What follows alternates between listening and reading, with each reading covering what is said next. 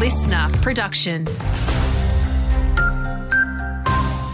Hi, Saskia Channing here with the latest.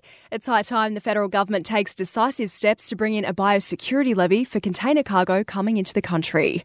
That's according to the National Farmers Federation, who say the varroa mite outbreak is evidence of why more resources are needed and that the people who create most of the risk should be contributing resources towards managing it. Horticulture Chair Jolyon Burnett says it's not just the $150 million honeybee industry that's under threat. But what's really significant is about the $15 billion worth of agricultural produce you know, everything from almonds, macadamias, blueberries, avocados, cherries, apples, pears, lucerne, canola. These are all pollinated by honeybees principally. An inquiry into protecting regional water utilities and their assets from privatisation has been launched, looking into how water assets and services can be secured into the future. Committee Chair Stephen Lawrence says it's already been legislated for Sydney, but it's important to take the time to make sure it's being done right in the regions. Our regional water utilities almost exclusively are in the possession of local councils.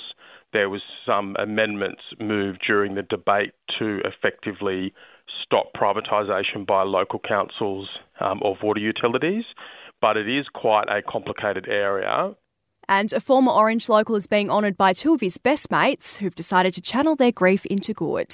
Jack Mitchell and Max Sandstrom will hit the road this morning on foot on a mammoth run from Newcastle to the Gold Coast. It's all in a bid to raise funds and awareness for mental health support after the devastating loss of their schoolmate Eden Buckingham.